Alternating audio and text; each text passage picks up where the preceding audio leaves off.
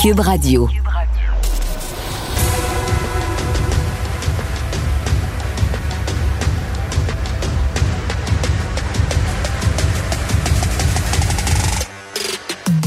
Rentable, fiable, innovant, innovant, innovant. Avec eux, ça risque de fluctuer. Mais soyez rassurés, vous serez en croissance sur le marché. Francis Gosselin. Philippe Richard Bertrand. Un duo qui prend pas ça pour du cash. J'étais euh, en train de me faire masser les pieds en première classe dans un avion en direction du Mozambique quand je me suis dit il faudrait consulter les Montréalais à ce sujet-là, Philippe Richard Bertrand. Euh, écoutez, au moment où on enregistre le show, euh, l'histoire n'est pas terminée, on va se le dire comme ça. Euh, bienvenue dans ce nouvel épisode. On aimerait euh, vous faire une petite revue d'actualité évidemment difficile de passer à côté en matière euh, de d'affaires financières de cette saga euh, fabuleuse de l'Office de consultation publique euh, de Montréal. Philippe, as-tu suivi cette affaire-là ouais, euh, un de peu? très proche. Euh, De très proche. Ben, raconte-moi ce que t'en penses déjà, puis je, je te donnerai la réplique. non, mais je pense que. J'attends la fin de mon massage. ça. Non, mais je pense que encore une fois, euh, il faut faire attention quand on est responsable euh, d'argent qui viennent de fonds publics. Hmm. Tu Je pense que il faut exercer un droit de réserve, il faut exercer un, un droit de retenue, il faut se contrôler. Je sais même pas quel adjectif utiliser, mais chose certaine, euh, c'est pas parce que tu es dans un organisme public euh, qui est indépendant. Donc, tu sais, veux, veux pas qu'il n'est pas à la vue d'un vérificateur général de la ville. Mais pourtant, ils disent avoir été vérifiés, puis moi, c'est ce qui m'étonne. Oui, mais, mais encore une fois, dans, dans, dans les dépenses de la ville, quand tu regardes les dépenses de la ville de Montréal, euh, le budget de 2 millions ou 3 millions annuels, Hmm. puis qu'il y ait des écouteurs à 900 pièces Moi, Phil, je fais de la radio dans la vie, là, comme Ouais.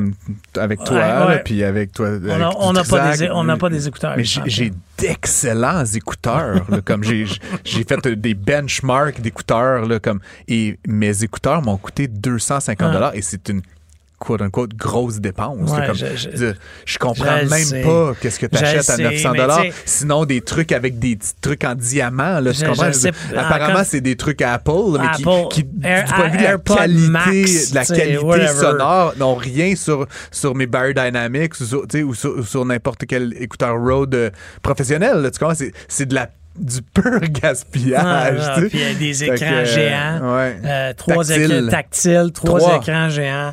Honnêtement. D'un euh, coup, tu aurais trois meetings en même temps. Ouais. Euh, ouais. euh, by the way, là, moi, j'en ai acheté des écrans pour Ouais. Mm-hmm. mon bureau. Là. Puis quand j'avais atteint là, genre 200-300 pièces puis bon, j'ai pas des 85 pouces, mais j'ai des 65 Moi, j'ai une pouces. télévision. Hey, Moi, j'ai une télévision 85 pouces que je peux brancher sur mon foutu laptop et elle m'a coûté 1600 dollars Ouais, chez Costco ça. en je, je spécial. sais pas je veux comment dire. ça a coûté trois. Ben, ils sont tactiles. En tout cas, peu importe. Parce que, moi, je pense que ça a envoyé un message clair, OK? Euh, Puis là, veut, veut pas, ça a créé un onde de choc partout. Là. Moi, j'étais un peu surpris, Phil. Pendant les 3-4 premiers jours, il y avait que le Journal de Montréal qui tapait sur le clou. Et là, enfin, là, au cours du week-end, là, OK, euh, parce que Mme Plante a réagi, parce que la vérificatrice générale, mais, mais là, Radio-Canada, la presse, puis là, tu sais, tout le monde a emboîté le pas, mais c'est comme, ça... ça Non, mais imagine Puis, la situation. Tu sais, nous, on est, tous les deux, on est en Ouais, consultation. ouais, ouais, ouais, ouais. On soumet des dépenses à nos clients euh, constamment, là, Oui, oui. de, de transport. Mais qu'on justifie. Exactement. Mais Je suis allé il- à Magog, non, non, mais ça a imagine, pris là, 147 imagine. km. Pas un de plus, client- pas un de moins. Je suis allé mon- chez Subway, ça a coûté sais. Je 14,87. sais. J'ai laissé 15 Mais pour je vais te donner un Hey, exemple. je vais, je vais, moi, euh, tu sais, je, je- je vais souper avec toi, OK? Ouais, Puis je ouais, décide ouais. de le charger à mon client. Sure. OK? Un, mon client m'a donné un barème que je dois respecter. Comme un souper, c'est 50 dollars. Mhm. Bien sûr, bien sûr. là, je t'invite, on a le droit à 100 dollars. Si je dépense au-dessus du 100 dollars, C'est toi qui payes. c'est de ma poche. Puis mais je- là, je, sais pas comment ça fonctionne à la CPM, comme tu dis, c'est semi-indépendant et tout ça, mais je veux dire, moi, j'ai des clients dans la fonction publique, chacun paye son lunch, là, tu comprends? Je veux dire, des sandwichs à, Non, non, à mais- 8 piastres, comme. mais- mais je veux ça- dire, non, mais ça dépasse ça, Francis, parce que là, on parle, elle a payé un lunch à un de ses anciens partenaires d'affaires à elle fête. pour sa fête qui a rien à voir avec l'Office de Montréal. Mais bon. Et Moi- cette dame-là, donc maintenant, est la, est la numéro 2 à la ville, Ouais. Elle gère l'argent. C'est quand même, je veux dire, puis elle se défend sur toutes les tribunes d'avoir fait quelque chose d'illégal, mais quand t'es rendu à dire, tu sais, je n'ai rien fait d'illégal, généralement, c'est pas un super bon signe, tu sais. Sauf que euh, tu comprends que là, bon, là, là depuis, là, la, la, la, la, la mairesse Valérie Plante Ouais. est sortie. Là, ils vont avoir un scrupule. Ben, Puis là, les, les organismes publics ont tout emboîté le pas là, parce que. OK, fait que Phil, au moment où on enregistre ceci, Ouais. c'est la situation. Fait qu'on fait des prédictions? Comment ça va finir? Moi, je pense qu'un geste, un geste réparateur, on va appeler ça Ouais, comme ça, un geste réparateur, ça serait de demander un remboursement de la dépense. Oh boy. OK? Moi, je pense. Là, je te parle pas des écrans tactiles parce qu'ils sont, sont physiquement dans une pièce. Ouais, là, ouais. Mais, je te parle des- les, repas et les tout ça, repas là, ou- les écouteurs ou tout- à 900 ou tout ce qui pourrait. Ouais, mais les écouteurs, s'ils sont restés dans le Mozambique? bureau. Ben, Mozambique, ils sont allés sous le couvert d'une rencontre euh, diplomatique. OK. etc. L'arrêt à Londres pour aller voir des membres de la famille en destination Non, vers ça, Paris. Ça, tu, tu fais au prorata des kilomètres Ça, parcourus? ça, Non, non. Hey, moi, je me rappelle, tu as voyagé, toi aussi, là, pour des clients. Là. Puis, Ben tu sais, oui. quand mon client, je disais, hey, je vais prolonger mon séjour de trois jours, j'ai fait ça. Déjà, là. tu payes l'hôtel. Mais je payais frais, à mes frais, Ouais, là, tu sais. Puis si l'au- eux, Écoute, le client avait prévu travaillé 1500 piastres longtemps- d'avion. J'ai travaillé longtemps pour BNP Paribas. Ils ont 200 000 employés dans le monde, là, pas euh, 22 là, comme le CPM. C'est une banque qui gère des centaines de milliards de dollars et jamais il me serait passé par la tête de leur charger une nuit à 122 euros de C'est plus que ce que j'avais besoin pour le mandat. Puis je veux dire, c'est pas, euh, c'est pas de l'argent public là, c'est de l'argent privé d'une banque là. je Mais, mais comme je te dis, je pense, franchement- j'ose croire. Moi, Ouais. moi, Francis, j'aime les gens. Tu me connais, là, tu sais, je suis un gars. J'ose croire que c'est une erreur.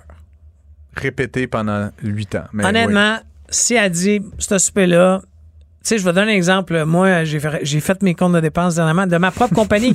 Puis le sac d'école de mes enfants s'est retrouvé sur mon compte de dépenses, mais je l'ai posté deux mois après. Puis j'ai tout de suite écrit à mes associés, Hey guys, euh, il Hmm. y a un sac à 180$, il n'y a pas d'affaire là. Je l'ai fait enlever, tu Écoute, comprends? T'achètes des sacs d'école à Non, mais 180 deux, deux sacs. de- deux Ouais, sacs ouais, d'école. ouais, dans le combat de Who's Richest, euh, Phil vient de perdre 3 points. Euh, Il y a un nombre record de faillites d'entreprises au Canada. Je sais que c'est un sujet, toi, qui tient beaucoup à cœur. Phil, l'insolvabilité corporative.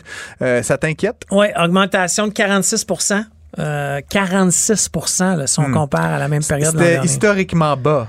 Par Ouais, contre, pendant ben, la parce qu'il pandémie. y hein. avait tellement On d'aide. part de un peu Oui, de mais zéro. quand même, là, mais il y avait tellement d'aide gouvernementale. Sauf que là, tu comprends que de, de faire un processus de, de faillite, ça, tu peux pas déclarer faillite euh, comme ça. il, y a un mois, il y a au minimum 15 jours de préparation. Donc là, les gens se préparent.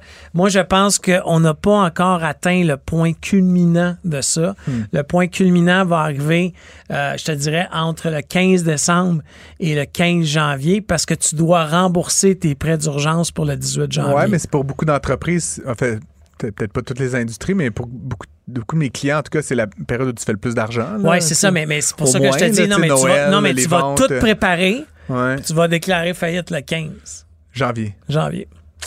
Genre, Puis, moi, moi, euh, OK, fait- mais là, en même temps, on a déjà eu cette conversation-là. Pour moi, tu sais, les entreprises qui vivent de subventions publiques pendant la COVID, etc., tu sais, c'est un peu des, des zombies. Là. Je veux dire, il y a quelque chose de bon là-dedans qui a des faillites? Je veux dire, c'est- Non, mais, mais on- je pense que. On fait le ménage. va- là, tu sais, je veux pas va- être insensible. Oui, non, non, mais mais, on va, euh, faire, le- on va faire le ménage de certaines industries qui peuvent pas s'en sortir. Par contre, tu sais, je vais donner un exemple. Moi, j'ai reçu une communication d'une banque aujourd'hui qui me dit Je vais te financer le 40 000 de ton prêt Ouais. d'urgence.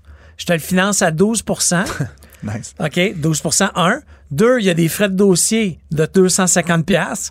Trois, on te demande de signer garantie personnelle. Toi-même, oui, mais mais là, je suis pas garantie personnelle sur le prêt actuel. Tu penses-tu vraiment que je vais faire ça? sais, donc, je pense qu'il y a des gens qui vont se faire prendre au jeu. Les banques, on les connaît tous, ils vont trouver une façon de faire de l'argent puis de tourner ça. Parce que là, en ce moment, c'est la banque qui a décaissé, mais la garantie de ton prêt d'urgence, c'est le gouvernement du Canada. Bien sûr. Donc, faites attention dans vos choix. Mais honnêtement, si, si votre santé mentale, votre santé psychologique en prend pour euh, son rhume, il est mieux d'aller consulter un syndic, honnêtement, Ouais. que de vivre ça. Euh, parlons vite vite, c'était pas c'était pas sur la table, mais justement, il y, a- il y a encore de l'espoir, Phil, que tous les prêts soient automatiquement convertis en 40 000 euh, endossés par le gouvernement, ou tu penses que notre chien est mort par rapport à ça? Il est tard. Puis Ouais, il- mais il est tard. 18 au non, 17 janvier, je sais, je mais tard, il, est- il mais- est tard. Il est tard. Deuxièmement, il y a eu la mise à jour économique, du moins du gouvernement du Québec. Ouais. Le gouvernement du Québec ne s'est pas positionné euh, pour demander de l'aide. Ouais, mais tu sais, de mettre ouais. un peu de pression sur le fédéral. Mais tu sais, M. Girard l'a dit, ça s'annonce pas joli joli euh, au niveau de la croissance économique du Québec, puis je devine que le portrait euh, que M. pas, Trudeau... pas joli. euh, Hey, de moins. On passe de Ouais, ouais. 1,7 de croissance, 1,4 à, à- à 0,7. Mais mon point, c'est que M. Trudeau, euh, Mme Freeland doivent avoir un peu le même portrait à l'échelle nationale, fait qu'ils doivent pas se sentir riches d'oublier des 20 000 Je suis bien d'accord, piastres, mais, mais c'est toi l'économiste. Ouais. Qu'est-ce qui est mieux? Moi, moi j'ai, tu sais, le, le ministre euh, de l'é- de l'économie, la ministre des Finances, excusez-moi, du gouvernement du Québec, a, a dit que euh, on va retrouver euh, l'équilibre budgétaire de 30% du PIB en 2037. Hmm. C'est dans 14 ans. Alors, est-ce que c'est. Non, mais c'est ça quand même, c'est capo- dans 14 ans. Mais est-ce que c'est mieux que tous les business? Je pensais prendre ma retraite. tu sais, il y a 900 000 prêts d'urgence au Canada en ce moment. 900 000. Une fois 20 000 piastres, it's a lot of money. Non, non, non, mais fois 60 000. Oui, OK, mais ce que je dis, moi, moi mon argument, Phil, c'est que cet argent-là, les entreprises l'ont eu, OK? Ouais. Moi, le- la gimmick que je comprends pas, c'est on t'a prêté 60 000, puis si tu le rembourses avant, c'est 40 000, puis là, il faut que tu en plus t'endosses ta maison, ton chien, puis ton laptop. C'est comme, pourquoi on fait pas juste dire à tout le monde, on va oublier le 20 000 piastres, puis vous devez 40 000, Ah, backé Non, par le gouvernement. ah, ouais, ouais, Come on. ouais. Mais ça reste que 900 000 business fois 20 000 piastres, it's a lot of money. Fait qu'ils se disent, on, les croissances sera pas au rendez-vous, ça va être difficile, on veut pas augmenter les impôts, on veut pas couper d'un service. Fait que tu sais quoi, on préfère laisser des entreprises faire faillite Mais- mais que de donner c'est-tu 20 000 mieux? ce qui est objectivement pas tant d'argent. Non, mais c'est mieux, d'après moi, que le gouvernement continue à supporter ça, parce que sur le bilan, là, le bilan financier du gouvernement, si tu as 50% des compagnies, du, du 900 000 prêts, si tu as Qu'ils 450 000 remboursent prêts qu'ils ne remboursent pas, qui fa- font faillite, Ça sera pas la moitié. Phil, on calmos, là. Voilà. Il n'y a pas genre 8 milliards de compagnies qui vont faire Ben, faillite. je là. Il y en sais a pas, eu. il y en- tu disais que c'était 40% de plus. Ça reste 1000 compagnies, Phil. Demain, il va pas en avoir 400 000. non, non, S'il y a je suis 400 000 compagnies qui vont faillite, on va plus avoir d'émissions, je pense, ou on va avoir une très bonne émission. en fait, il n'y aura plus de Canada. le Canada va en Parlant de faillite. Phil, euh, WeWork, euh, c'est officiel là, maintenant. Hey, mais Ça on en a parlé à notre émission il y a deux semaines. Ouais, ouais, il y a deux semaines, euh, euh, je pense qu'on avait été tippé off par des, des, euh, des, des blogs américains. Mm-hmm. C'est le Wall Street Journal qui a sorti l'histoire euh, il y a deux semaines là, qui disait que ça s'en venait, mais là, c'est fait. Là. WeWork s'est mis sur la loi de la protection de la faillite. Euh, bizarrement, ils ont fait ça qu'au Canada et aux États-Unis. Hmm. Donc, ça, ça ne touche pas les autres bureaux dans le monde. Euh, on me dit que les loyers canadiens ont d'énormes retards. Ouais. D'énormes retards. Parce que pour que les, les- les gens qui nous écoutent comprennent, la minute que tu te mets sur la loi de la protection, tu ne peux pas d'aucune façon demander à, à- aux locataires, aux, euh, aux locataires, excusez-moi, de, de payer ses loyers. Par contre, le loyer du mois de, de décembre, tu peux y demander parce que techniquement, tu peux mettre des scellés ces ouais, portes-là. Je comprends. Ah, mais est-ce que ça va les aider? Oui. Mais Parce que dans la logique de faillite là, ou de protection, là, il peut y avoir une volonté de redresser la compagnie puis de pas la tuer, right? Comme ça, ça se pourrait. Ça veut pas dire qu'ils ferment. Non, l'idée, c'est qu'ils vont essayer de s'arranger avec leurs créanciers. Alors, ce qu'ils vont faire, ils vont retourner, là, je vais donner un exemple très concret, là, ils vont retourner vers la caisse de dépôt, parce que la caisse de dépôt est propriétaire d'Ivanhoe Cambridge, puis Ivanhoe Cambridge est propriétaire de la Place Ville-Marie, puis WeWork a un bureau à la Place Ville-Marie. Ils vont se retourner, ils vont dire, regarde, On je, vous je doit, spécule, euh, on doit mille, 50 là. 000 piastres de loyer. Par mois. non, non, mais tu sais, Ou peu importe, mais je t'offre 10 sous dans la pièce. Ouais, je comprends. Là, mais là, attends. La problématique de ça, c'est quand tu regardes les états financiers, les derniers états financiers de WeWork, Mm-hmm. Je suis même pas sûr qu'ils ont de l'argent pour payer la proposition. Non, puis moi, tu sais, ce qui m'intéresse aussi là-dedans du point de vue euh, du point de vue euh, des, des- des marchés, Phil, c'est que à pareille date, euh, début novembre 2022, la valeur de l'action de WeWork était autour de 106 dollars par action. La veille de la faillite, là, puis même dans les semaines qui ont précédé, l'action se transigeait à 1,22 Elle a perdu 99,2% de sa valeur. Ce qui fait que demain matin, tu tournes vers les marchés en disant je vais faire un appel public à l'épargne pour lever des nouveaux capitaux à une pièce par action. Il faut falloir Le seul grand gagnant de ça, le seul, c'est l'ancien c'est le fondateur de WeWork. Adam. Adam, qui lui est parti avec 750 millions. il est milliardaire non, non, non. maintenant. 750 millions. Non, regarde, c'est ça la petite twist. Il est parti avec 750 millions de settlement. OK, mhm. cash, OK? Ça, c'est la, banque, là, euh, comment mhm. elle s'appelait, la banque? SoftBank. SoftBank qui a fait un chèque, puis il gardait 750 millions de stock de WeWork. Le stock de WeWork vaut plus rien, mais il s'est acheté un empire immobilier mhm. à même les fonds de WeWork. En d'autres mots, il a acheté un building à son nom puis il est reloué à WeWork. Mhm. Alors, mais effectivement, c'est le plus grand gagnant là-dedans. Il va être parti avec quand même 750 millions US. Euh, puis il est dans une nouvelle business. On va, euh, on, finit, Phil. On va acquérir un peu plus tard à l'émission euh, nos amis les courtiers. Oui, qui vont nous parler. Il y a eu une, une courtière, disons, moins sympathique qui, qui a été condamnée par l'OACIQ, l'organisme d'autoréglementation du courtage immobilier du Québec. Euh, il s'agit de la courtière Brigitte Lepailleur. Je sais pas si tu as suivi cette histoire. Oui, je l'ai lu. Moi, écoute, bon, euh, déjà, elle semble assez malhonnête, cette dame-là, selon les pratiques qui ont été décrites euh, dans, les articles, dont, celui du journal. plusieurs clients qui, disent, qui disent cette fait fourré, qui est quand même pas gentil. Euh, mais tu sais, ça met quand même un, un additionnel sur la profession là, de, de, courtier immobilier qui est déjà mal perçu dans la société québécoise. De voir des gens comme ça qui euh, tirent parti. Puis tu sais, dans le cas de Madame Lepayeur, clairement, là, a tiré parti de la vulnérabilité de certains de ses clients pour euh, se faire de l'argent à elle, là, pour s'enrichir personnellement sur le dos de clients vulnérables. Fait que tu sais, c'est complètement inacceptable. Et moi, ce qui me choque un petit peu là-dedans, Phil, c'est que ce que je comprends, puis moi si tu une compréhension différente, mais l'OACIQ, c'est régi par des lois. C'est le produit d'une loi québécoise.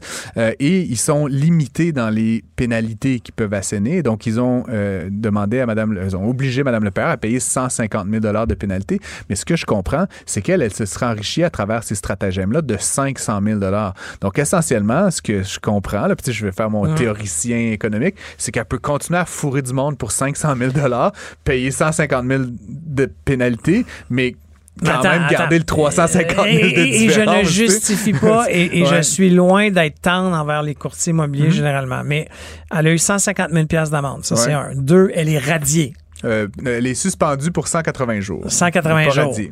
OK. Après ça, moi, avec le jugement de l'OASIC, je suis pas mal sûr qu'ils vont avoir une poursuite civile.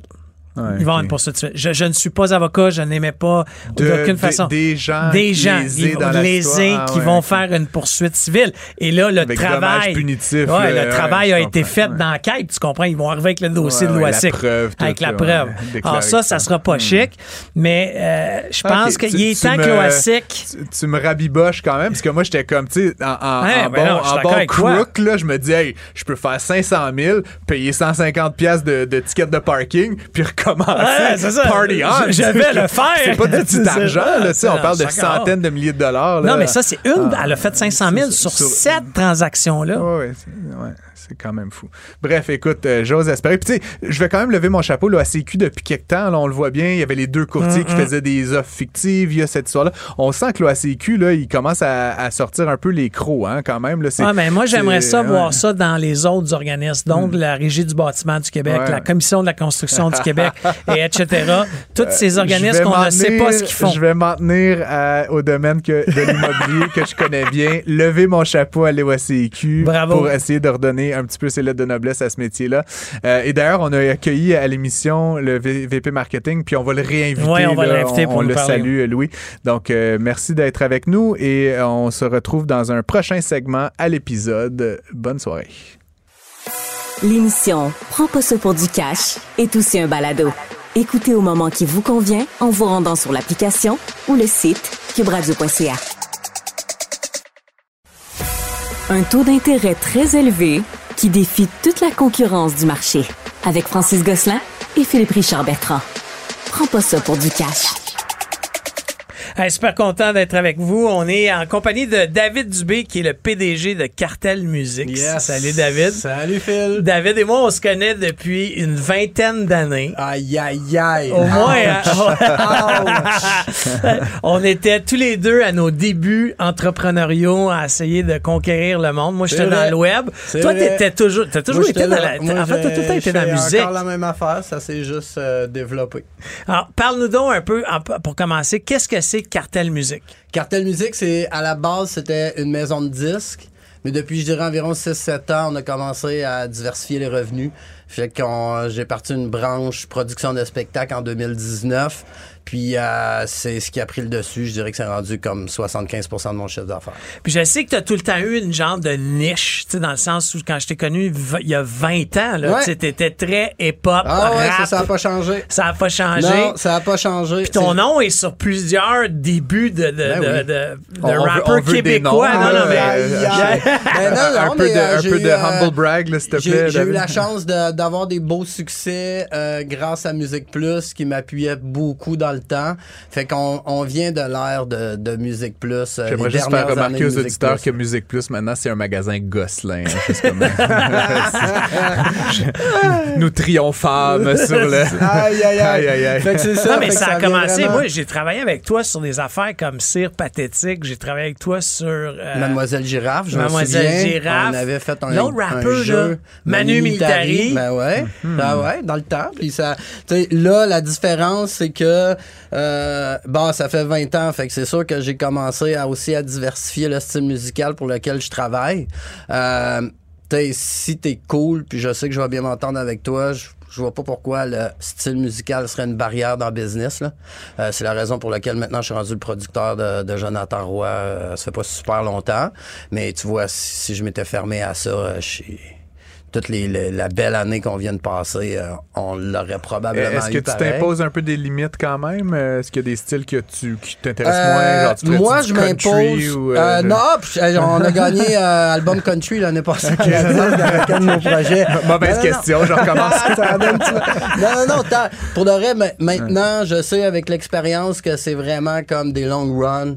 Fait que tant que je sais que je vais bien entendre avec toi en long run, peu importe le style musical que tu fais, on va toujours essayer de trouver une façon de sortir du cadre pour que ça fonctionne. Au moins pour qu'on puisse piquer la curiosité des gens parce que c'est là ma job surtout c'est de faire écouter à partir du moment que la personne a écouté rendu là c'est plus ma job Ben, fait que je- j'aurais envie de te poser la question là, pour les éditeurs qui nous écoutent, Ouais. qui ont nécessairement aucune idée de c'est quoi la job d'un producteur Normal. de musique. Ouais. Tu sais, en, mettons en trois, quatre grandes étapes, là, mettons, qu'est-ce que tu fais là? Je suis, moi, je suis un je compositeur. m'organise pour que les choses là, se passent OK, fait que tu l'enregistrement, la Je- diffusion, la télé. euh, Écoute, dépendamment, comme, comme meilleur exemple au niveau de la production de spectacle, un artiste qui est venu me voir en novembre l'année passée qui me dit bon, j'aimerais ça que tu me donnes un coup de main pour amener ça ailleurs avec mon équipe.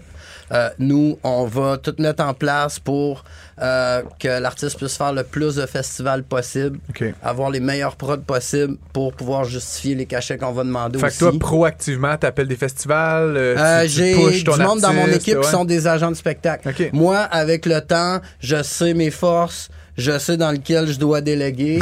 Puis tout ce qui touche le télémarketing, relations de presse, promo radio, agent de spectacle pour convaincre les festivals, je laisse ça Pas, à d'autres. pas ta force. Ah non, j'ai pas assez de diplomatie pour ça. J'ai plus de patience. Depuis que j'ai des enfants, ça l'a arrêté.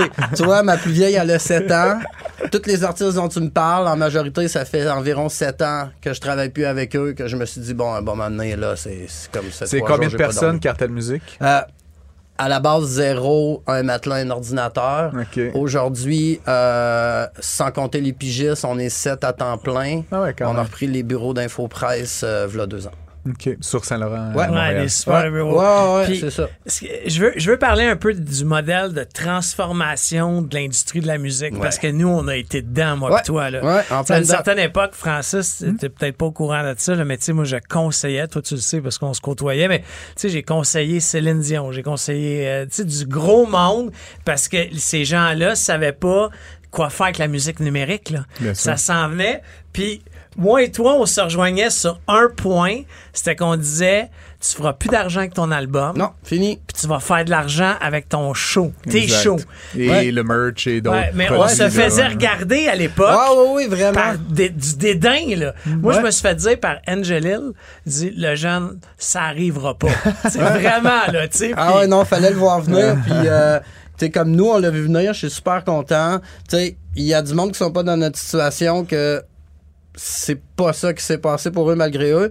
Mais moi, tout ce qui est euh, arrivé de toutes les plateformes digitales, toutes les métadonnées, toutes les stats qui viennent avec, euh, c'est du day job pour moi. Puis c'est une des raisons pour lesquelles mon emploi, mon, ma business, elle a atteint un certain niveau parce que ça me permettait de connaître beaucoup plus les consommateurs qu'avant. Puis ça, ça a vraiment changé la game. Puis moi, j'ai tourné ça à mon avantage. Il y, a eu Sans- beaucoup, il y a eu beaucoup de résistance quand même. euh, même Ben ouais, active, mais je comprends. Il y a toujours, il y en a toujours dans n'importe quoi, dans toute l'histoire. Dès que tu vois que le système va complètement virer, euh, il y a toujours du monde qui était bien installé dans l'ancien système. Puis je les comprends. Ils veulent pas que ce système-là parte. Mais d'un autre côté, tu te ramasses des fois, t'as juste plus le choix. Là. Il existe encore un peu de nostalgie aujourd'hui de cette époque-là, j'ai Ben, l'impression. qui se dans- avec les acheteurs de vinyle, ils sont servis. Moi, c'est de même que Ouais, je prends ça. Je veux dire, ouais. je- on printe encore des vinyles, on vend plus de CD.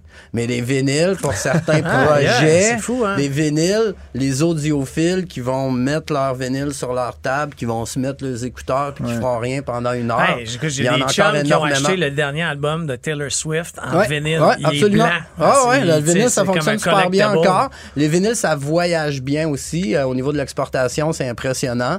Mais ça reste que quelqu'un qui va m'acheter un produit physique, le système n'était pas assez fait pour que quand quelqu'un scannait un album physique, je savais exactement c'était qui, quel âge qu'il avait, c'était quoi ses centres d'intérêt. Hmm. Maintenant, je le sais, je sais où il habite, je sais quel âge qu'il a. Ça me permet de planifier mes tournements en C'est ça que tu me disais. Je, je, je nommerai pas l'artiste, euh, mais, mais tu m'as dit que tu passais beaucoup de temps à regarder les stats de Spotify. C'est ça, la pour game. voir, tu sais, l'artiste il est consommé Mm, ouais. où? On devrait-tu faire Ouais, des shows Spotify, là-bas? YouTube, euh, c'est, c'est, c'est la meilleure façon de pouvoir travailler Ben, ta carrière à l'international. Ah oui, absolument. Absolument. Moi, dans ma business, c'est pas moi qui va dire ah, tu devrais sortir cette chanson-là à la radio ou si j'étais toi, ce serait ce vidéoclip-là que je tournerais. Mais je sais qui t'écoute, sur quoi qui trippe, d'où ils viennent, combien sont prêts à payer pour un billet de show. Puis on travaille là-dessus. C'est comme le moneyball de la musique là, dans une certaine Ben, je veux dire, c'est, c'est un nouveau monde que t'as Ouais. pas le choix. Tu peux pas fermer les yeux là-dessus. Sinon, je dirais que quasiment toute ta business va être basée sur un coup de chance.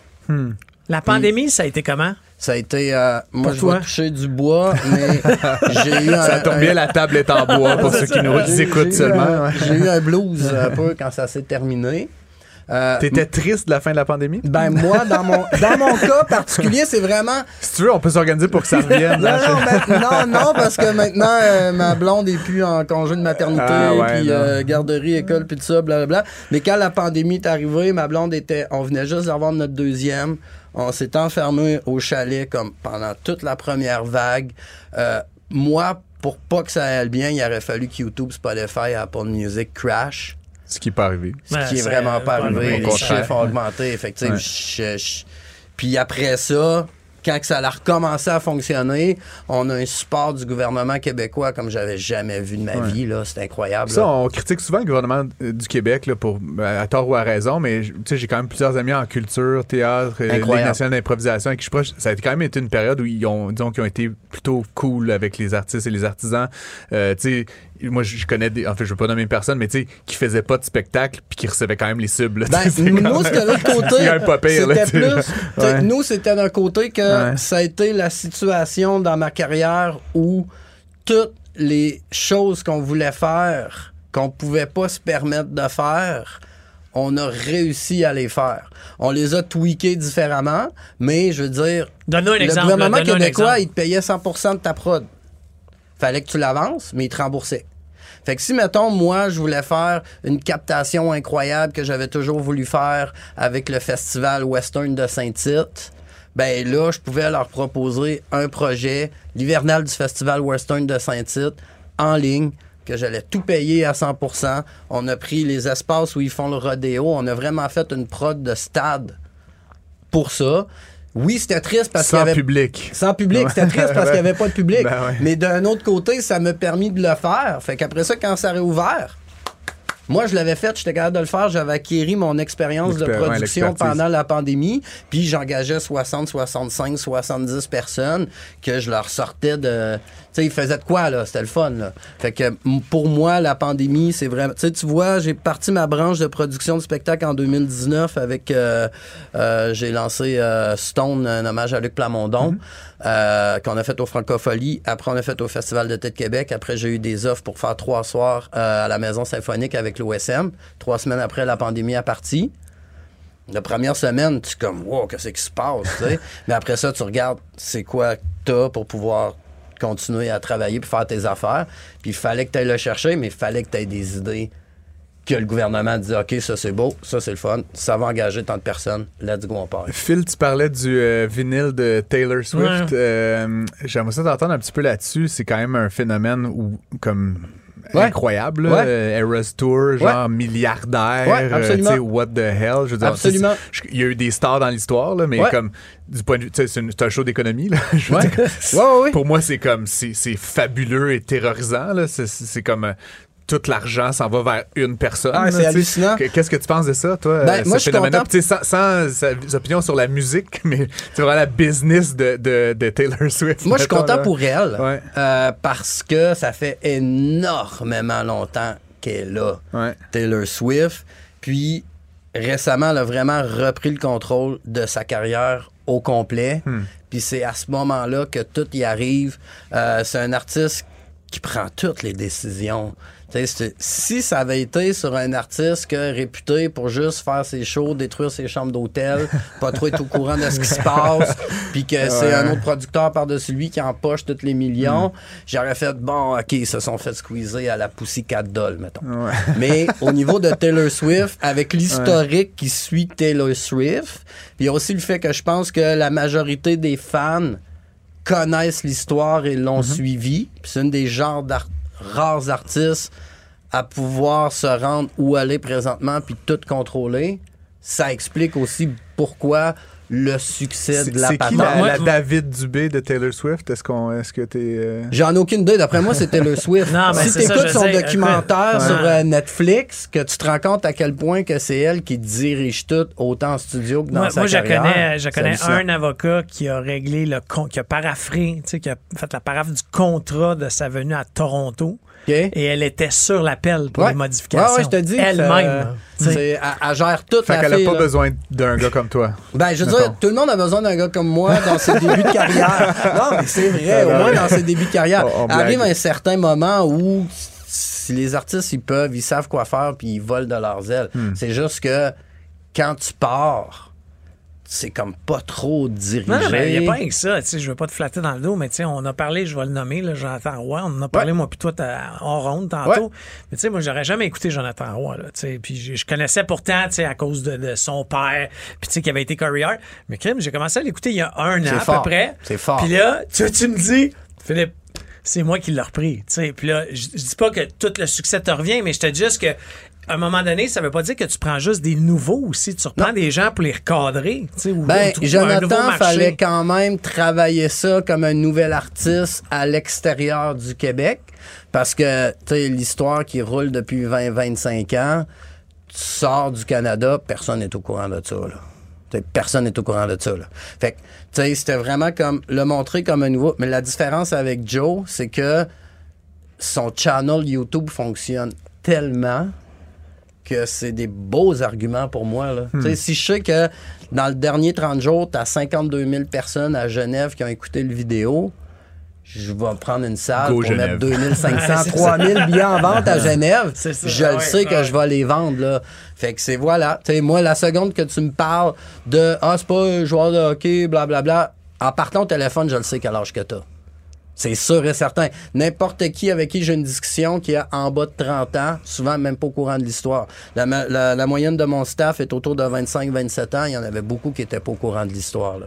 Puis tu voyages-tu autant qu'avant? Parce qu'on s'est croisés. En fait, la dernière fois qu'on s'est vu, c'est il y a 4 ans ou 5 ans dans un avion. Ouais, ouais, ouais, ouais, ouais, ouais. Moi, Pour Paris. Avant d'avoir mes enfants, c'était Nexus Pass, euh, Quicks euh, Sécurité, euh, Paris. Ouais, ouais, c'est ça, ça. tabarouette. C'est ça, Paris à tous les mois, tu connais les I douaniers, know. euh, ils savent t'es qui, euh, tu passes avec tes codes QR, euh, Ouais. tu t'enregistres à codes. Quand j'ai eu ma première fille, la première fois que je suis parti, j'ai senti qu'il y avait de quoi de bizarre Hmm. qui se passait. fait que depuis ce temps-là, c'est plus d'autres mondes au bureau qui partent plutôt que moi. Mais ça rend le monde au bureau super Bien heureux. Tu sais, mon adjointe, elle a fait comme le tour du monde l'année passée. là. Tu sais, on a fait une prod, on faisait une prod à Singapour, on en faisait un autre à Rotterdam. Fait qu'elle est partie de ce bar-ci, puis elle est revenue de l'autre bar. Elle est partie vers Vancouver, puis est revenue de l'autre. Ouais. Euh, Peut-être une petite dernière, mais là, on nous a parlé des, euh, on a parlé avec toi des 20 dernières. Qu'est-ce qui s'en vient dans les 20 prochaines, euh, selon toi? Euh, je vais commencer à penser beaucoup à la passation de ma compagnie. Je vais rester actionnaire, mais euh, je commence cette année à redistribuer des actions à mes employés qui sont là depuis le plus longtemps avec qui j'ai t'es un de boomer, toi, dans le fond, hein, c'est ça? Non, non, je suis pas là. non, je suis pas là, je suis avant. J'espère que les gens nous regardent et pas juste écouter. euh, Ah ouais, non, non, non, je suis avant. Clairement, Euh, il n'a pas 72 ans. non, non, non. Puis c'est ça, je commence, euh, je commence beaucoup à penser à la passation de ma compagnie parce que je veux léguer de quoi, je veux que ça continue. C'est cool, Puis ça. je le sais que là où on est rendu présentement, euh, si c'est bien drivé, si c'est bien entretenu, puis si c'est avec du monde qui me ressemble, euh, ça peut continuer même si Puis je pour suis toi, plus c'est intéressant, donc ça passe par les employés, là, donc c'est pas un partner senior que tu vas amener là, du champ gauche Ben, ou un repreneur. Moi, ou faut une- dire que j'ai ouais. pas vraiment beaucoup de, de, de roulement dans mon staff depuis 2018. Euh, j'ai fait aucun li- licenciement pendant la COVID, même que j'ai engagé. À la COVID, on était 3-4, là, on est rendu 7. Euh, je sais que j'ai beaucoup de respect envers ces personnes-là parce que j'étais un des seuls qui licenciait pas pendant la. sais, Tout le monde dans leur entourage, tout le chum perdait le job. là. Ouais, ouais. Fait que, tu sais, ça, c'est important. Je sais qu'ils sont dévoués. Je le sais que c'est avec eux que j'ai bâti. Les cinq dernières années, on double à chaque année le chiffre d'affaires. Je pensais qu'on allait plafonner l'année passée. Non. Euh, parce que quand t'arrives à 2 millions de musique, là, t'as commencé euh, à faire le tour pas mal. là. Mais non.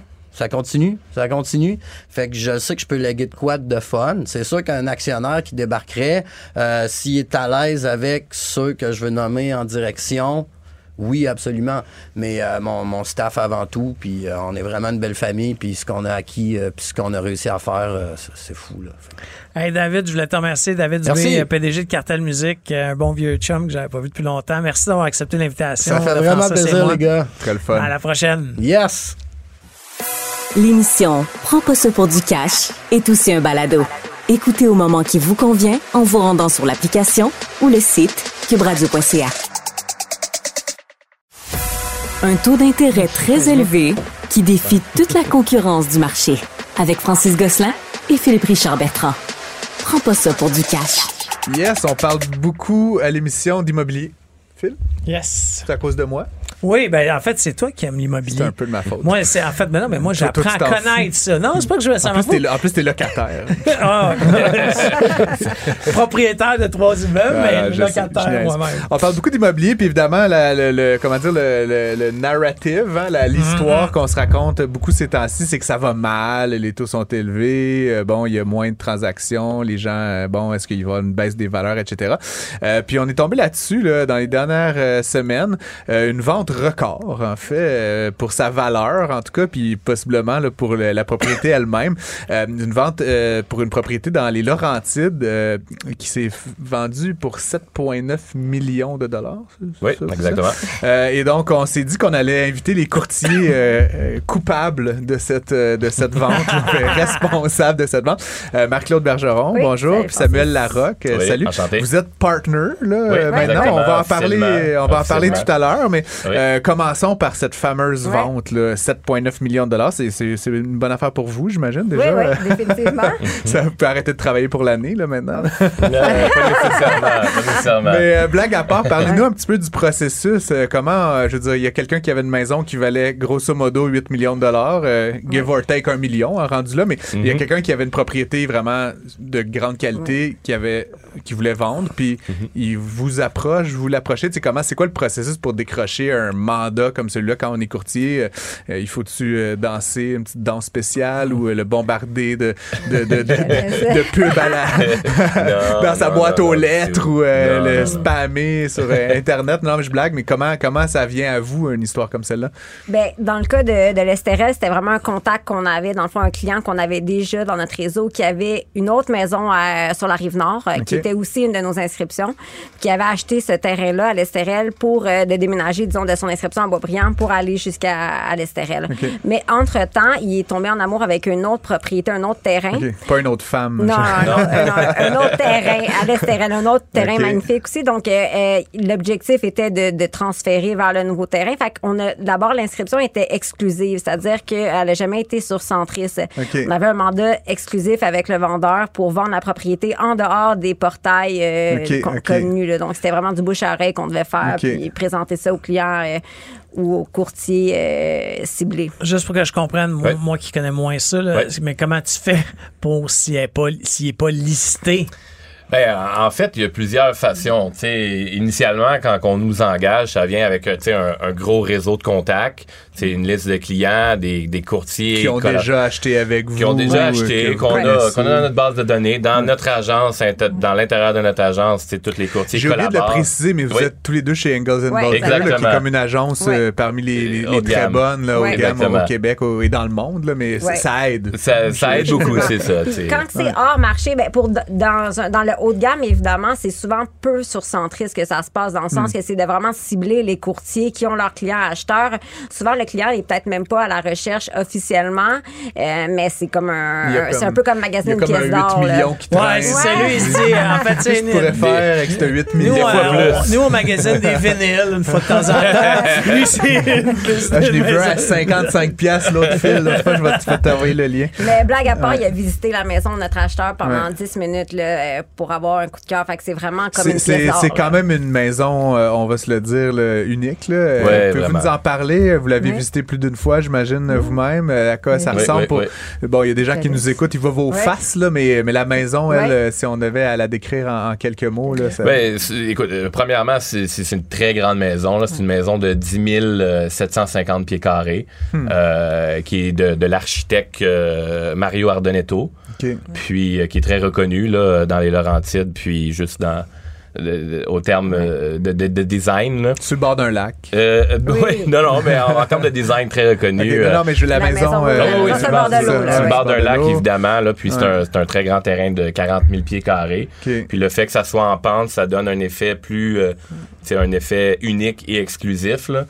Puis euh, La maison de- ouais. d'en haut, elle avait pas l'air. Dans le sens, elle était quand même assez bien cachée. Faut Hmm. que tu descendes un petit peu.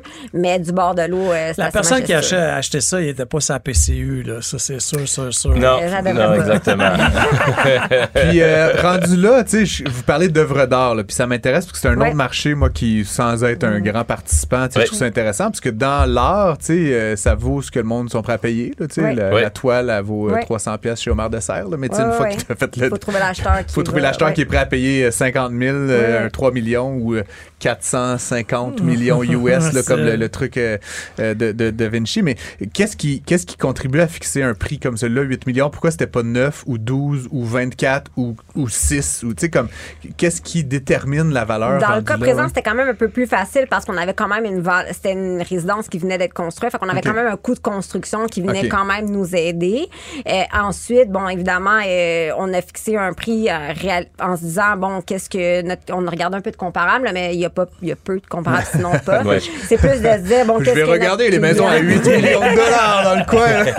C'était plus qu'est-ce que le client vendeur avait en tête, puis qui fait du sens par rapport au, au coût Parce de que vous avez aussi, dit euh. 8, puis la vente s'est faite à 7,9. Fait que vous étiez quand même, je veux dire, c'était pas, euh, c'était ni beaucoup plus ni beaucoup moins. là. Vous étiez Ouais, proche de la Ouais. vraie valeur de marché, Ouais. on pourrait dire. C'est sûr que, tu sais, au Québec, on l'utilise un peu moins dans, dans les maisons, mais en termes, nous, on avait fait quand même un, un calcul au pied carré. là. Ça donnait environ 800 dollars du pied carré. Hmm. Tu sais, C'est on- cher. Euh, pas nécessairement. Ben, On pour voit- les propriétés de luxe, peut-être. pour les bords de l'eau, on voit, on voit quand Mais même Tremblant. en bas de 1000. Ouais, c'est Ouais, ça. en bas de 1000 dollars, il y a 10 000 dollars du pied carré à Tremblant qui a été fait. Fait que ça nous donnait quand même un, un bon gauge. J'essaie de avec le- calculer la valeur de mon chalet à 800 Ah. pièces du pied carré. Que je devrais considérer vendre finalement. Fais-toi une rallonge, fais-toi une rallonge. Genre sur, sur le- sur le plywood.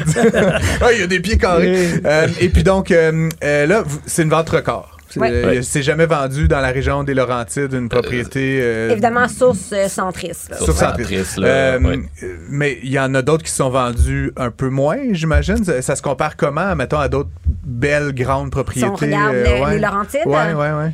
Euh, L'autre qui allait, qui était proche dans les Laurentides. Ouais, il y en a une à exactement. 7.3, il y en avait une à Ah ouais, 7 millions ok. 3. Mais tu sais, il- tu sais, on se le cachera pas, il y a quand même des ventes privées qui se font. Qu'on Euh, qu'on n'entend pas. qu'on- qu'on euh, n'entend pas. Dont on ne parle pas à la radio. Non, exactement, exactement. fait que tu sais, il y a des ventes privées. euh, Ok. mais dernièrement, tu sais, on en discutait, puis le. La et- dernière année, il y a eu Ouais. énormément de records qui ont été battus Hmm. un petit peu partout. là. Il y a une maison qui s'est vendue à Magog. Euh, ça 11 faisait millions. quand même proche deux ans qui était sur le marché. Fait que On dirait que dans l'année 2023, là, il y a eu, euh, même si on parle souvent de, de ralentissement, les ventes records euh, se, se bousculent là, pas mal. Même dans des secteurs comme Outremont aussi, on a comme... euh, Et puis donc là, on va quand même poser la question. Le- L'économie va moins bien, Ouais. les taux sont élevés. Euh, comment vous, vous expliquez ça? Que je veux dire, je comprends qu'il y a des riches là, puis que les riches ils ont beaucoup d'argent, mais comme c'est- une valeur refuge, les, les monde achètent des propriétés au lieu d'acheter de l'or. euh, c'est euh, comme- comment, c'est quoi votre comme votre raisonnement là, vous qui êtes dans Ouais. le marché là, Ben, euh, ouais? Je pense que le, le ultra haut de gamme, il y a, il y a- il y a certains produits qui sont très uniques. C'est une rareté, comme il y a eu deux ventes Ouais. à Outremont qui se sont fait dernièrement, record, mais tu sais, le client attendait juste pour ça, là, pour Hmm. cette maison-là. Je pense que la maison à l'Estérel, on avait le client qui attendait juste pour ça. Mais ce client-là aurait Ouais. pu attendre deux ans s'il n'avait pas tombé sur le cœur. Fait que je pense que c'est plus une question de, de magasiner un produit en question. Et en ce moment, il, c'est un coup de cœur, donc il y a pas, c'est émotif, là. Il n'y a pas le côté, Hmm. mais, tu sais, est-ce que c'est nécessairement un bon investissement? Je pense pas que, tu sais, qu'il il se pose cette question-là. C'est plus de dire, je veux habiter là, puis. Fait que c'est des gens qui vont habiter là. Ouais, ou, 100%. euh, Des- Ah, des ça, gens- ça ne retrouvera pas sur Airbnb. là. Non, non, non, non, c'est euh, des gens. Ouais, ouais. Non, non, 108 exactement. 000 par nuit. Là. Non, mais tu sais, je pense que le marché, il faut le voir en. en On va en faire des bons parties quand même. hein. Ouais, ouais. Gang d'Ontariens qui viennent, Ouais, ils font des trous dans les murs. Excuse-moi, Mais oui, non, c'est ça, j'allais dire. Tu sais, le marché, je pense qu'il faut le voir en fragments. Tu sais, Hmm. le, le marché des plex, il performe pas autant que le marché du condo au centre-ville ou que le marché de la banlieue dans la maison de 500-600 000. Hmm. Et tout dépend des secteurs aussi.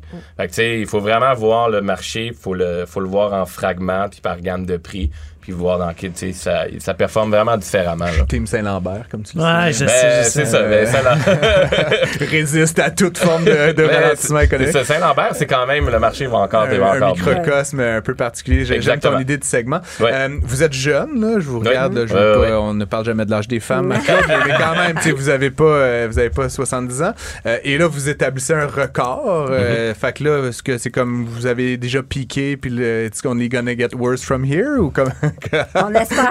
Non, non, comment non. vous Non, imaginez non. les prochaines, euh, les prochaines étapes, là? Tu sais, quand on bat Mais- des records à, à un jeune âge, euh, des fois, ça peut être stressant. Est-ce que je vais jamais être à la hauteur de ce record-là? Euh, Comment Ben, vous c'est voyez ça? définitivement une transaction qu'on est super fiers. Ouais. Euh, évidemment, il y a beaucoup de travail, euh, beaucoup de négociations. Ça a été une transaction sur laquelle on, on est, ça a été des montagnes russes d'émotions. Là, ça a pas, ça s'est pas fait en une semaine. Mais évidemment, t'es, je veux dire, en tant que courtier immobilier, euh, on est toujours à la recherche d'un nouveau projet. Puis euh, Hmm. c'est, c'est une vente, c'est faite maintenant. Et on veut juste faire un nouveau record. Nouveau record, ok. Ouais, je pense que c'est ça. Pour l'instant, on Ouais. peut pas en parler, mais il y a des, des belles choses qui, Ouais. qui Des belles choses dans les tuyaux. Ouais, fait que c'est, on se rebook dans deux mois, c'est ça? euh, la, la prochaine?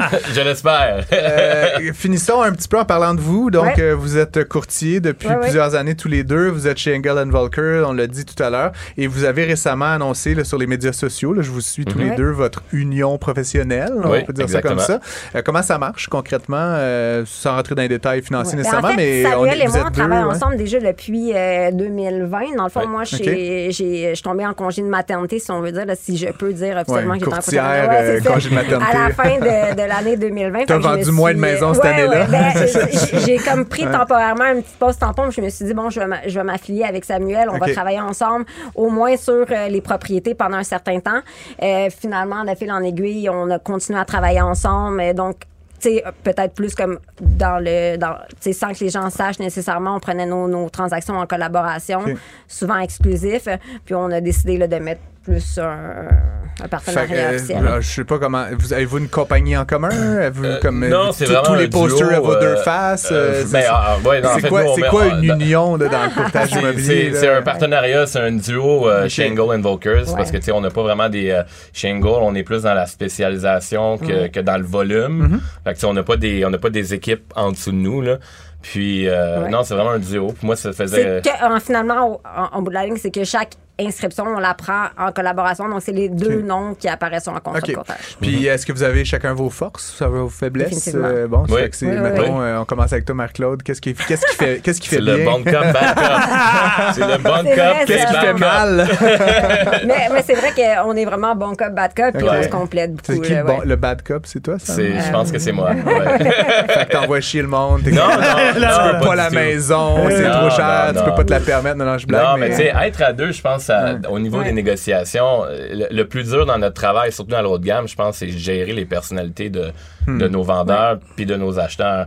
Ouais. D'autant plus que ce sont des gens, tu sais, quand ils ont de l'argent, euh, je veux dire, c'est peut-être des directeurs d'entreprise, etc.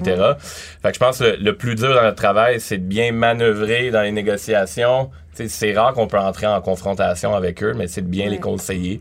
Hmm. Puis, Puis des fois, ouais. ben, il faut, euh, faut être un peu plus dur. Puis, plus de misère, moi, avec ça. Mais aussi, euh, au niveau de la créativité, euh, tu sais, en ce moment, Ouais. on n'est pas dans un marché comme pré-COVID ou COVID où ce que euh, les agents immobiliers avaient pratiquement rien à Hmm. faire ou quoi que ce soit, dans le sens qu'on inscrivait sur Centris puis ça partait tout seul.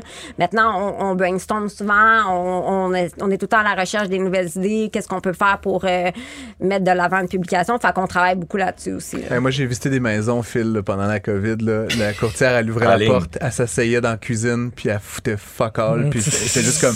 Puis à un moment donné, il y avait des offres qui rentraient. Ouais. Puis c'est comme, ah non, non, mais il y en a trois. Là. Puis là, tu sais, c'était comme. Tu sais, c'est quand même fou là, Oui. que ces gens ils sont payés, vous gagnez Ouais, vos ouais, vies. ouais. là. Je- Mais on le voit en ce moment. Il y a Ouais. quand même. euh, Faut travailler plus fort un Il y a petit eu peu. un gros filtre ouais. quand même. Mais il y a un filtre, Ouais. il y a un filtre qui se fait en ce moment Ouais. dans, dans les agents. Dans le si on- métier? si on peut Ouais, le dire, on le voit, on voit quand même que euh, c'est- le cycle est en train de changer. là. Ben, je pense qu'il y a eu un article là-dessus sur euh, un certain nombre de non-renouvellement de permis euh, après Ouais, le COVID. ouais, ouais, ouais. Je vais pas être euh, désagréable envers un corps de métier, mais moi, j'avais vu beaucoup, beaucoup d'agents de bord devenir, devenir courtier immobilier pendant la pandémie. Puis là, les mais tu veux pas, les avions ont commencé à voler. ils sont ouais, comme- ouais, ouais. Ça ils sont se ressemble, retournés Phil, agents Ils de hésitent bord. entre les deux. Dans le fond, non, non, là, ils sont retournés agents Ah ouais, de hein? bord. C'est un Ouais. agent de bar, un courtier, tu marches dans des couloirs, t'as des petits chips. Euh, je- Mais, Non, mais c'est bien que tu ouvres la porte quand même là-dessus Ouais. parce qu'à notre défense, même si euh, les gens pensent souvent qu'on fait énormément d'argent super facilement en Ouais. ne travaillant pas, euh, tu sais, le salaire moyen d'un courtier immobilier Ouais. n'est pas du tout euh, dans les, euh, les Moins qu'un chauffeur d'autobus à la STM, je pense. On a énormément de dépenses c'est aussi. 63 000 ça va faire ben. Ah, Puis pour la maison à l'Estérel, entre autres, par exemple, on avait quand même énormément de dépenses dans le sens que toutes les publicités qu'on voit sur Facebook, derrière ça, nous, il y a quand même un coût. On, on booste avec de l'argent, on prend des vidéos, on prend des photos, euh, nos, nos licences, euh, tout ça. Fait que Donc, pas- euh, écoutez, les auditeurs qui veulent voir à quoi ça ressemble une propriété de 7,9 millions de dollars, ben, il y a un article dans le Journal de. Montréal. Fait Mhm. qu'on a la vue du lac, mais sinon, vous pouvez aller sur Google euh, Street View, 11 rue d'Esterne, c'est ça. Et aller voir, en tout cas, l'entrée. Mais là, vu d'en haut, apparemment, ça a l'air de rien, là, ce que tu Ouais, disais. c'est ça, faut, faut aller un petit peu faut plus vraiment loin. aller lire l'article ouais. du journal. Donc, euh, Marc-Claude Bergeron, Samuel. Larocque, merci, Merci. beaucoup d'avoir été avec nous. C'était vraiment le fun. Merci, Puis merci. euh, on vous réaccueille pour la prochaine transaction Ah, record. on l'espère. D'ici la fin de l'année, là, si j'ai bien compris. Ça marche. Merci. Ne ratez plus rien. Cette émission est aussi disponible en balado sur l'application ou en ligne au cuberadio.ca. Tu comprends rien? Prends pas ça pour du cash. On répond à tes questions. Rendu à la question du public, on, on vous rappelle que vous pouvez tout le temps nous écrire à studio.cube.radio ou nous trouver euh, Francis Gosselin ou moi-même Philippe Richard Bertrand dans les médias sociaux. La question de cette semaine, c'est suite à la condamna- condamnation du fondateur de FTX, Sam Bankman-Fried, est-ce que les crypto-monnaies sont toujours un univers intéressant pour l'investisseur moyen? Hmm, Wow. Grande question. C'est intéressant. Euh, bon, déjà, Sam Bankman-Fried a été condamné euh, pour euh, donc euh, trois motifs principaux. Il y a sept, sept accusations, mais euh, grosso modo, il y avait fraude, euh, blanchiment d'argent, puis il y avait un troisième truc, là, j'oublie le truc, mais Il va mourir en prison. tu penses? Je sais pas, il est jeune, il a comme 30 ans. Ouais, mais il, il- écoute, il, il, il en court 110 ans. Ouais, mais ils vont pas y donner 110 ans. Moi, je pense qu'ils vont en faire un exemple. Ah ouais? Staple him to the wall. bébé, excusez, en gars. anglais, là, Ah ouais. tu sais, nail him to the cross, en anglais, ouais. comme on dit. Mais bon, J'avoue que c'est le paradoxe. Il était comme un peu l'enfant roi qui Ah, l'avait plus blanc hey, que blanc. hey. Puis là, soudainement, ben, c'était tout un scam. puis pas rien que ça, ses parents, là, Ah, ses parents, là, qui sont d'éminents euh, Professeur, professeurs à Stanford, Stanford, droit. Là, Tu sais que ses parents avaient mis la caution, Ouais, puis ils ont perdu la caution. mais la caution, ouais, c'était... des millions de dollars. Ouais, ouais, je sais. Mais ils sont très riches, ses parents, si j'ai bien compris. Ouais, ouais, quand ça pour dire, euh, ils doivent pas être contents. Puis bon, évidemment, c'est leur petit-fils génie qui était milliardaire hier et qui Ben, maintenant. génie, génie. Non, mais je dire- pas bon, là. Ouais, ouais, mais qui a monté une patente de 32 milliards qui valait pas rien. Mais bref, écoute, les crypto-monnaies. Euh, euh, bon, c'est tellement compliqué. Est-ce que c'est bon un investissement pour l'investisseur moyen? Non. Euh, Est-ce que c'est un bon investissement pour des investisseurs qui s'intéressent à ça, qui euh, veulent essayer de comprendre, etc.? Objectivement, non. Mais, mais quand même, je pense qu'il y a quelque chose derrière ça. Il y a une technologie, euh, blockchain, il y a Bitcoin qui est comme une espèce de rêve un peu idéologique d'une monnaie sans État, qui est utilisé à plein de fins pour transférer de l'argent international, pour... Peut-être pour servir de réserve de valeur. peut-être Blanchir de l'argent. Blanchir de l'argent, pour acheter des armes, pour, pour, pour vendre de la drogue. Mais, mais il pourrait y avoir des usages légitimes. L'ambiguïté avec euh, Bitcoin puis avec les crypto-monnaies en général, c'est qu'il y a comme une, euh, justement une ambiguïté. Euh, il, y a, il, y a des, il y a des partisans de, de ces instruments-là euh, financiers qui disent c'est une réserve de valeur. C'est comme acheter des dollars US ou de l'or ou de l'immobilier tant qu'à ça, c'est-à-dire park ton argent là-dedans. Le problème, évidemment, c'est que c'est assez difficile de le voir comme ça dans la mesure où le, cours fluctue tellement vite. Un jour, tu vas acheter un bitcoin, il va être 30 000 le lendemain, il va être 20 000 deux jours après, il va être 60 000 deux jours après, il va être 10 000 deux jours après, il va être 100 000 Fait que si ton objectif, c'est de parker ton argent pour plus tard, tu veux pas qu'au moment où tu vas en avoir besoin, ça vaille 50% de moins. Non, mais c'est pas, ça peut heureux. pas être considéré comme une valeur refuge. Là. Ben, ça l'a été un peu, tu sais, mais justement, la fluctuation est un problème. à éviter si tu fais de la haute pression. Tu fais de la haute pression, je l'autre pas de crypto-monnaie. des crypto-monnaies, c'est une monnaie, c'est-à-dire pour payer des choses. Donc, tu veux dire, ça va remplacer le dollar US, le dollar canadien, le yen, l'euro. Le problème est le même. Un jour, ton café Starbucks, il va te coûter 5 Le lendemain, il va te coûter 1 Le lendemain, il va te coûter 40 parce que la fluctuation par rapport à la à l'économie réelle est tellement l'amplitude est tellement grande que tu peux pas vraiment espérer t'en servir comme, comme monnaie d'achat. Euh, Il y, a, il y a plusieurs exemples. Je sais pas si tu te rappelles de cette histoire-là d'un gars qui avait acheté euh, des pizzas Ah, pour, ouais. je pense, 2 bitcoins. Puis tu sais Hum, qu'aujourd'hui, à un moment donné, Il ça avait valait payé ses pizzas. Il les avait ça- pas achetées. Il a avait payé, ses. c'est ça. Il avait à 2 bitcoins, je me rappelle plus quoi, mais tu sais qu'à un moment donné, ça valait 130 000 Le gars, il avait eu. Mais tu sais, il y avait- il y avait eu deux pizzas à l'époque où ça valait une pièce, là, mettons. Euh, puis évidemment, euh, l'autre l'autre affaire, c'est qu'il y avait eu un pari à un moment donné entre euh, un des grands capital euh, risqueurs là, américains et un journaliste. Je pense que c'était Monsieur Andreessen là, de Andreessen Horowitz. donc c'est Mark Andreessen qui est comme une éminence grise de la Silicon Valley. Lui, il disait dans X années, il y a 5% des transactions en Amérique du Nord ou aux États-Unis qui vont se faire en utilisant des crypto-monnaies. Et le journal disait never in a lifetime. Puis évidemment, le journaliste a gagné parce que, objectivement, aujourd'hui, il n'y a personne qui utilise ça pour payer.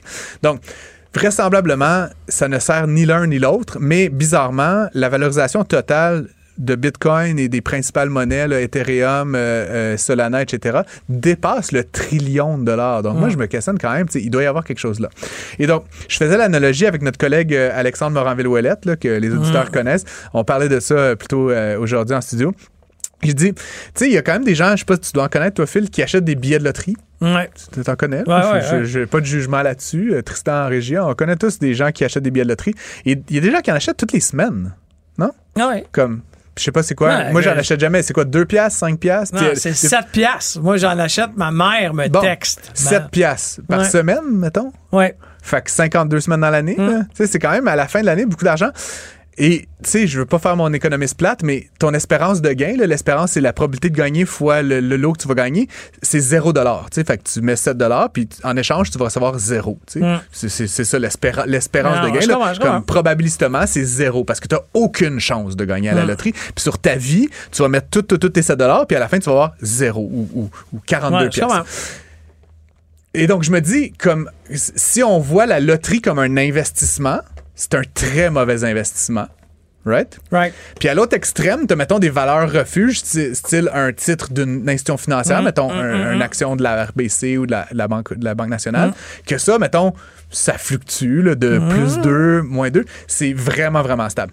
Et entre les deux, tu as les crypto-monnaies.